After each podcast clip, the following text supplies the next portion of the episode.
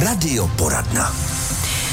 A dnes to tady tak rozveselíme, rozzeleníme s ekologem Tiborem Švarcem, kterému říkají přátelé Borku. Je to tak, ahoj. Je to tak, ahoj Jitko, zdravím všechny posluchače. Já jsem moc ráda, že si přijal návštěvu. Nejsi tady poprvé, známe se už docela dobře. Vím, že pracuješ v Zeleném domě v Chrudimi.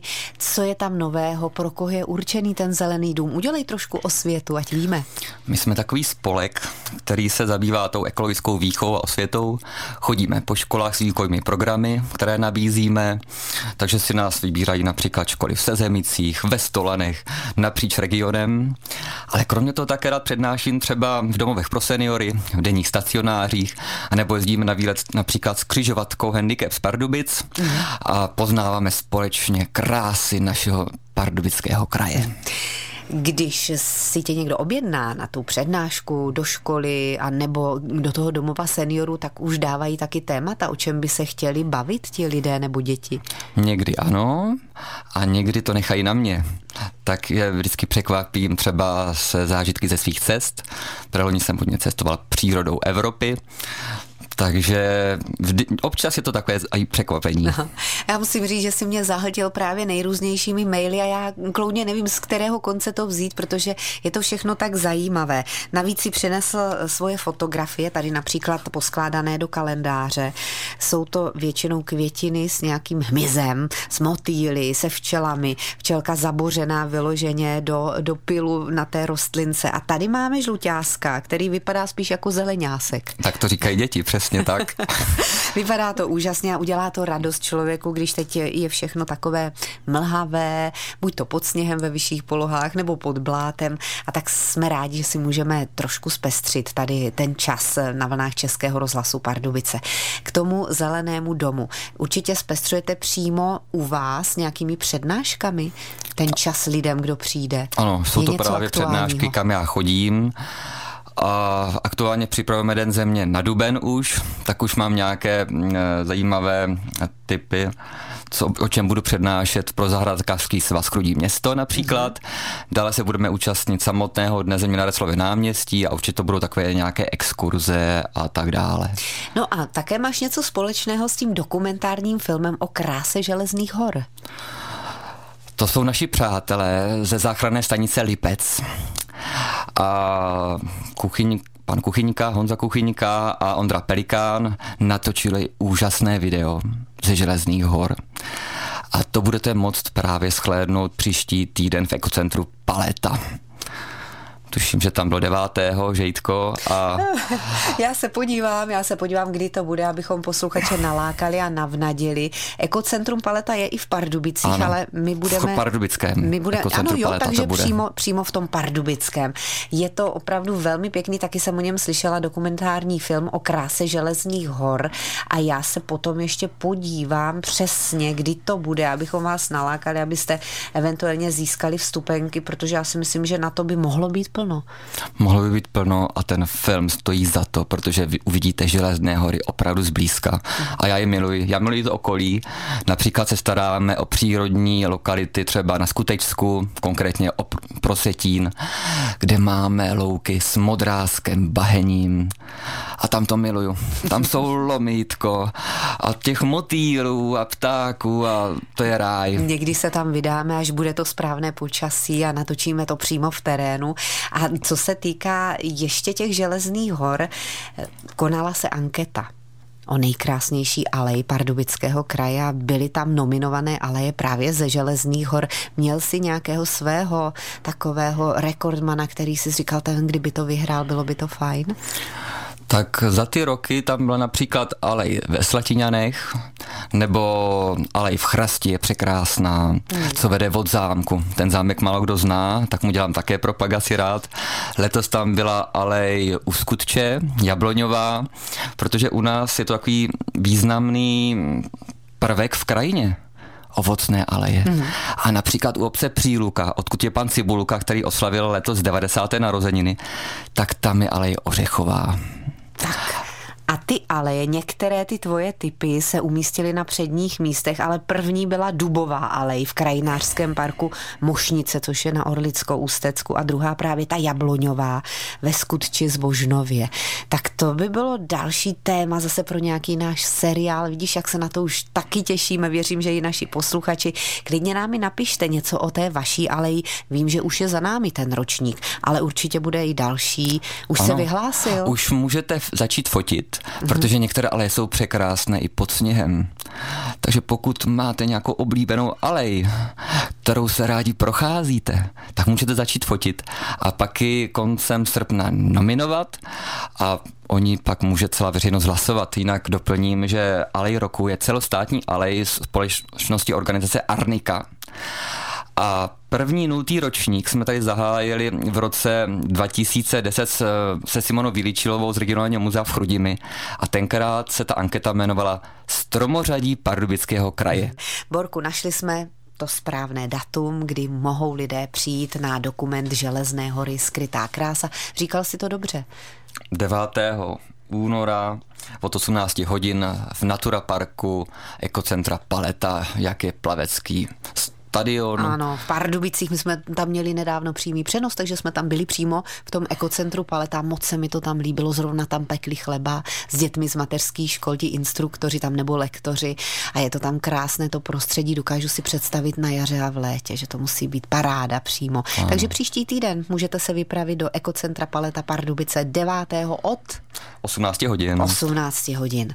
A my právě všichni společně spolupracujeme. Takže například Zelený dům Chrudim tady v Pardubicích pomohl vysázet stromy u Jasanu, stromu hrdiny, který se nachází nedaleko nádraží. Byla to taková náhoda, protože se nikdo nehlásil k tomu. Dostali jsme možnost získat na to finanční mm-hmm. prostředky. To bylo někdy na podzim, že? Bylo to na podzim. Mm. Ale byla náhoda, že moji mámu jsem pozval v Brně na, do planetária, kde se vlastně nadace partnerství organizovala večírek ke stromům roku. Mm-hmm. No a oni se na mě vzpomněli, že jsem tady z toho Pardubicka, tak mě poslali eh, informaci, že je možnost žádat o příspěvek na novou výsadbu stromů. No, tak jsem se to ujal a jelikož tady všichni spolupracujeme, tak jsem oslovil pardubické spolky a stromy už jsou v zemi a je to úžasný mm-hmm. pocit. Vy jste tady byli ono to tak strašně utíká, to je tak dva roky s vaší, s tvou kolegyní a mluvili jsme právě o záchraně toho stromu jasanu, to se povedlo nakonec ho zachránit a tam někde je e, ta nově vysázená alej nebo ty nově vysázené stromy, tam ano. u toho přímo. Je to směrem k tomu obchodu, kde se prodávají ty zahradnické potřeby a tak dále. u nádraží. Tak. Ano, Aha. ve směru na závodu míru. Mm. Přišli lidi na to sázení, vím, že jsme i my tady měli mm, takové pokusy pokusy o to lidi nalákat, aby přišli, aby si to vyzkoušeli a ono nebylo úplně ideální počasí, pokud vím. Sice nám ji sněžilo, ale přišlo kolem 28 lidí, včetně dětí a velice jsme si to užili, byla tam příjemná atmosféra, spolupracoval i ten obchod, který byl blízko, což nebývá obvyklé. To je pravda. Půjčili nám dokonce i konvé a sud, no a opravdu tam byli i dokonce zastupitelé města Pardubic, nově zvolení.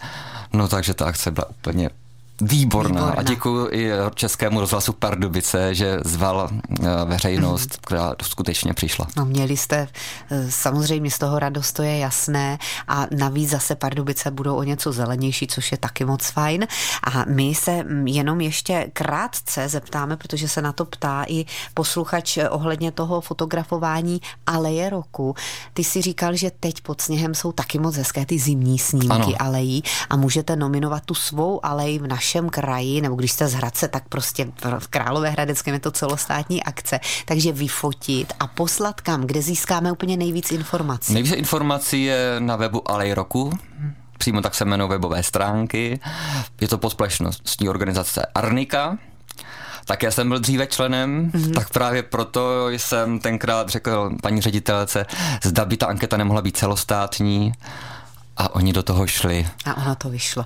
E, ty jsi členem mnoha spolků a združení, včetně brontosaurů a my se na tohle téma zaměříme zase za chvíli. Máme za sebou sčítání ptačí hodinky, to byla taky taková velmi pěkná akce předvánoční nebo povánoční, jak to bylo? Bylo to týden po svácích a po novém roce. Mm-hmm. Jmenuje se to ptačí hodinka, je to opět celostátní vědecká akce, do které se může zapojit úplně každý.